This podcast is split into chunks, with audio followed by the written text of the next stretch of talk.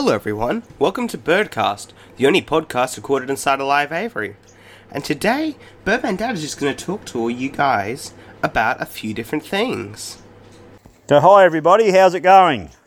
Okay, so today I thought I'd have a quick talk about a couple things. Um, supposedly, we're in the middle of winter, so there's little things that have annoyed me for, well, basically every winter so far with the um, way we've got our aviary set up. We've got um, the front section of our our well most of our aviaries, the small flights have like a little suspended bit out the front, um, so the birds can eat. The food falls on the floor, and then I can rake it up um, rather than being in and out the aviaries all the time.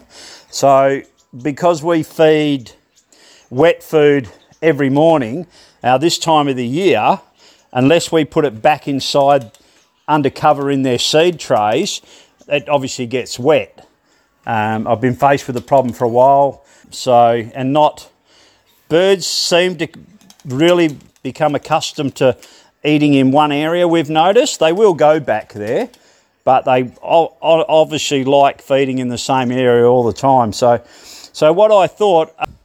Because it's hard to get people to sort of, I was going to get some metal bent up, and we will take some photos and um, We'll put the photos up on, on what we did. I was having trouble just finding someone to, to just bend up a bit of metal with a, like a safe edge on the front of it. So every time you put your hand in and out of our little sliders here, so we've got little sliders on the front, we can place uh, their grass on the on on the um, seeded grass on the deck, uh, which doesn't matter. But their their sprouted seed and their egg and biscuit and egg mix that they get daily seems to get wet. So what I did was I contacted my local plumbing branch and I actually got what they call LPG. So it's a, a, a it's a gas um, item. So it's actually a hood, what they call the the LPG gas hood.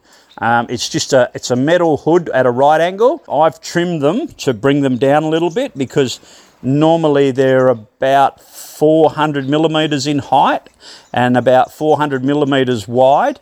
Um, so I trimmed basically about 120 millimeters off them and brought them down so that they're only basically probably 200 millimeters from the top of the angled piece coming out to the wire.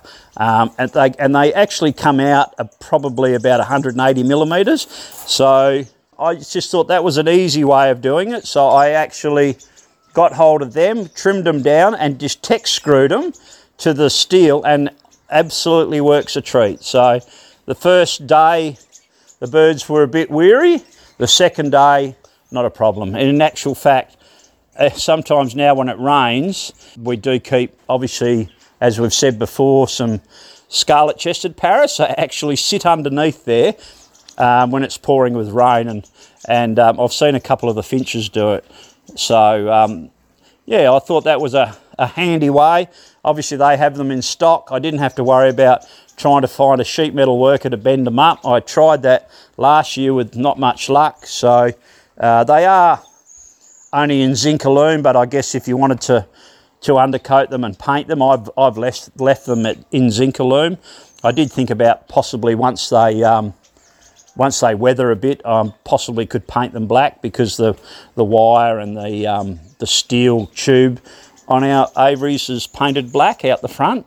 So, but that's something that we could um, possibly uh, do down the track. So, yeah, I just thought I'd share that that bit of an idea uh, with you.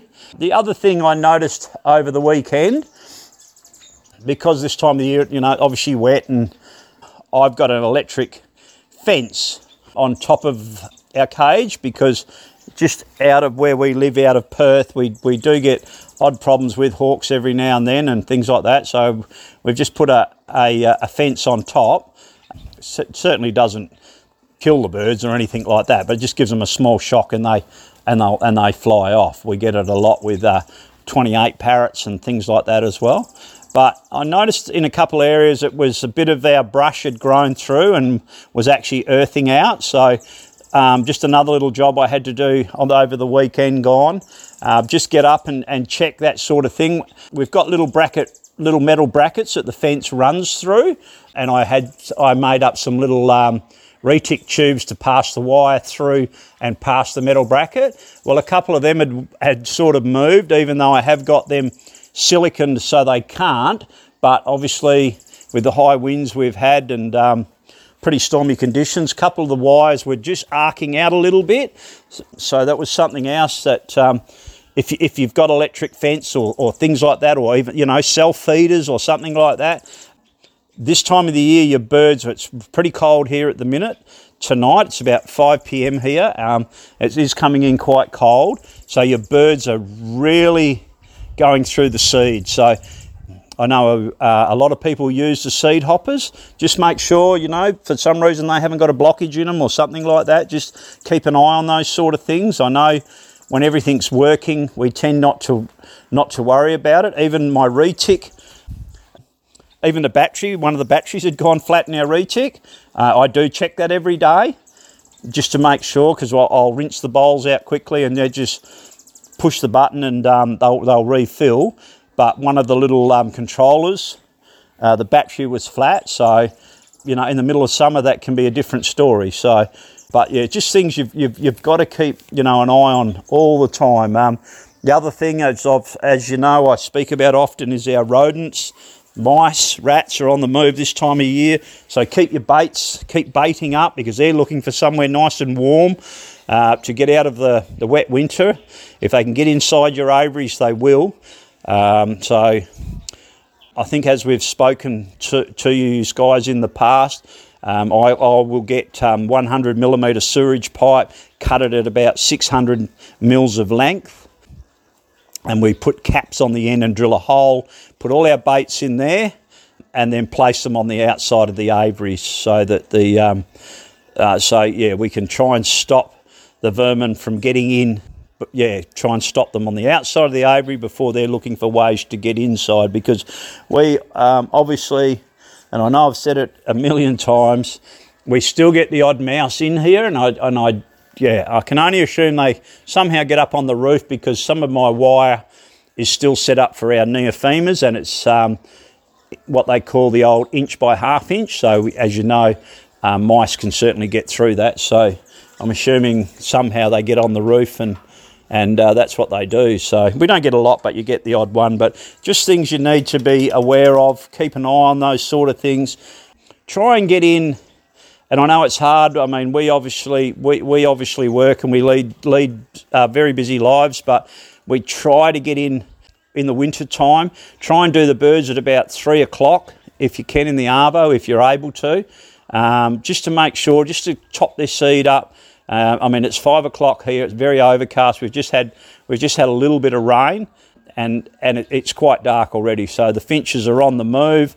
Um, they're all going to the seed dishes. So you need to make sure that you've um, definitely got the birds well and truly fed because, like I say, cold nights, even cold days, finches seem to ramp up with with what they want to eat. So it's just things you've, you've you know you you tend to try and do possibly more of in the winter because even though in the summer you've got the problem with the um, obviously the hot sun and things like that, but winter does pose a lot of other problems. We had like a mini flood here the other week, and the water had come down on a set of steps and had come into my walkway, and I, I sort of had uh, you know, sort of uh, 50 mil of rain in one of my walkways, water.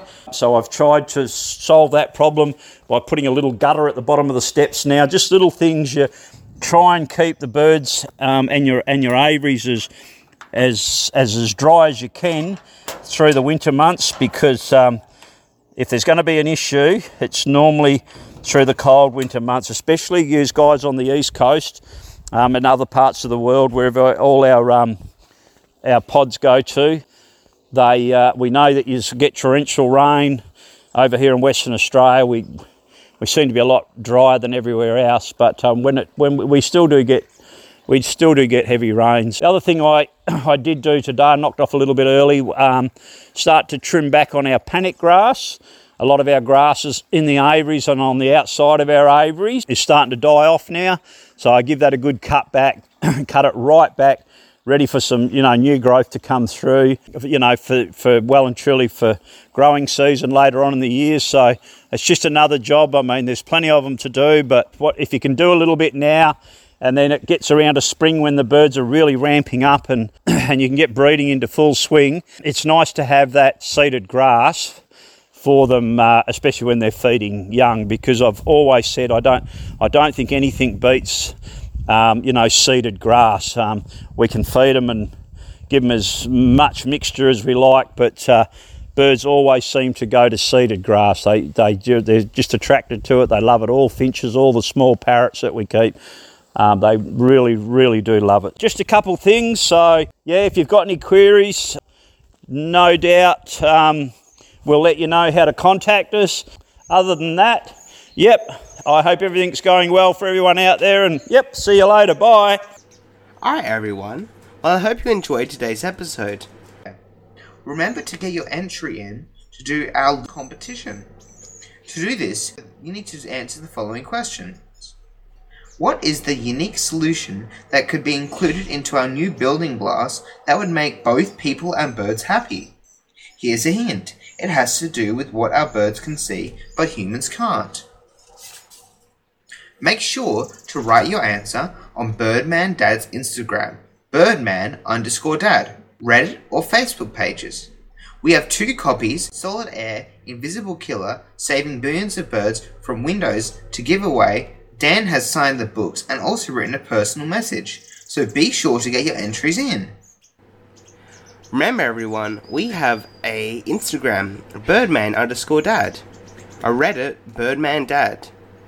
Alright, everyone, well, I hope you enjoyed today's episode, and I can't wait for you to tune in next time. Bye now!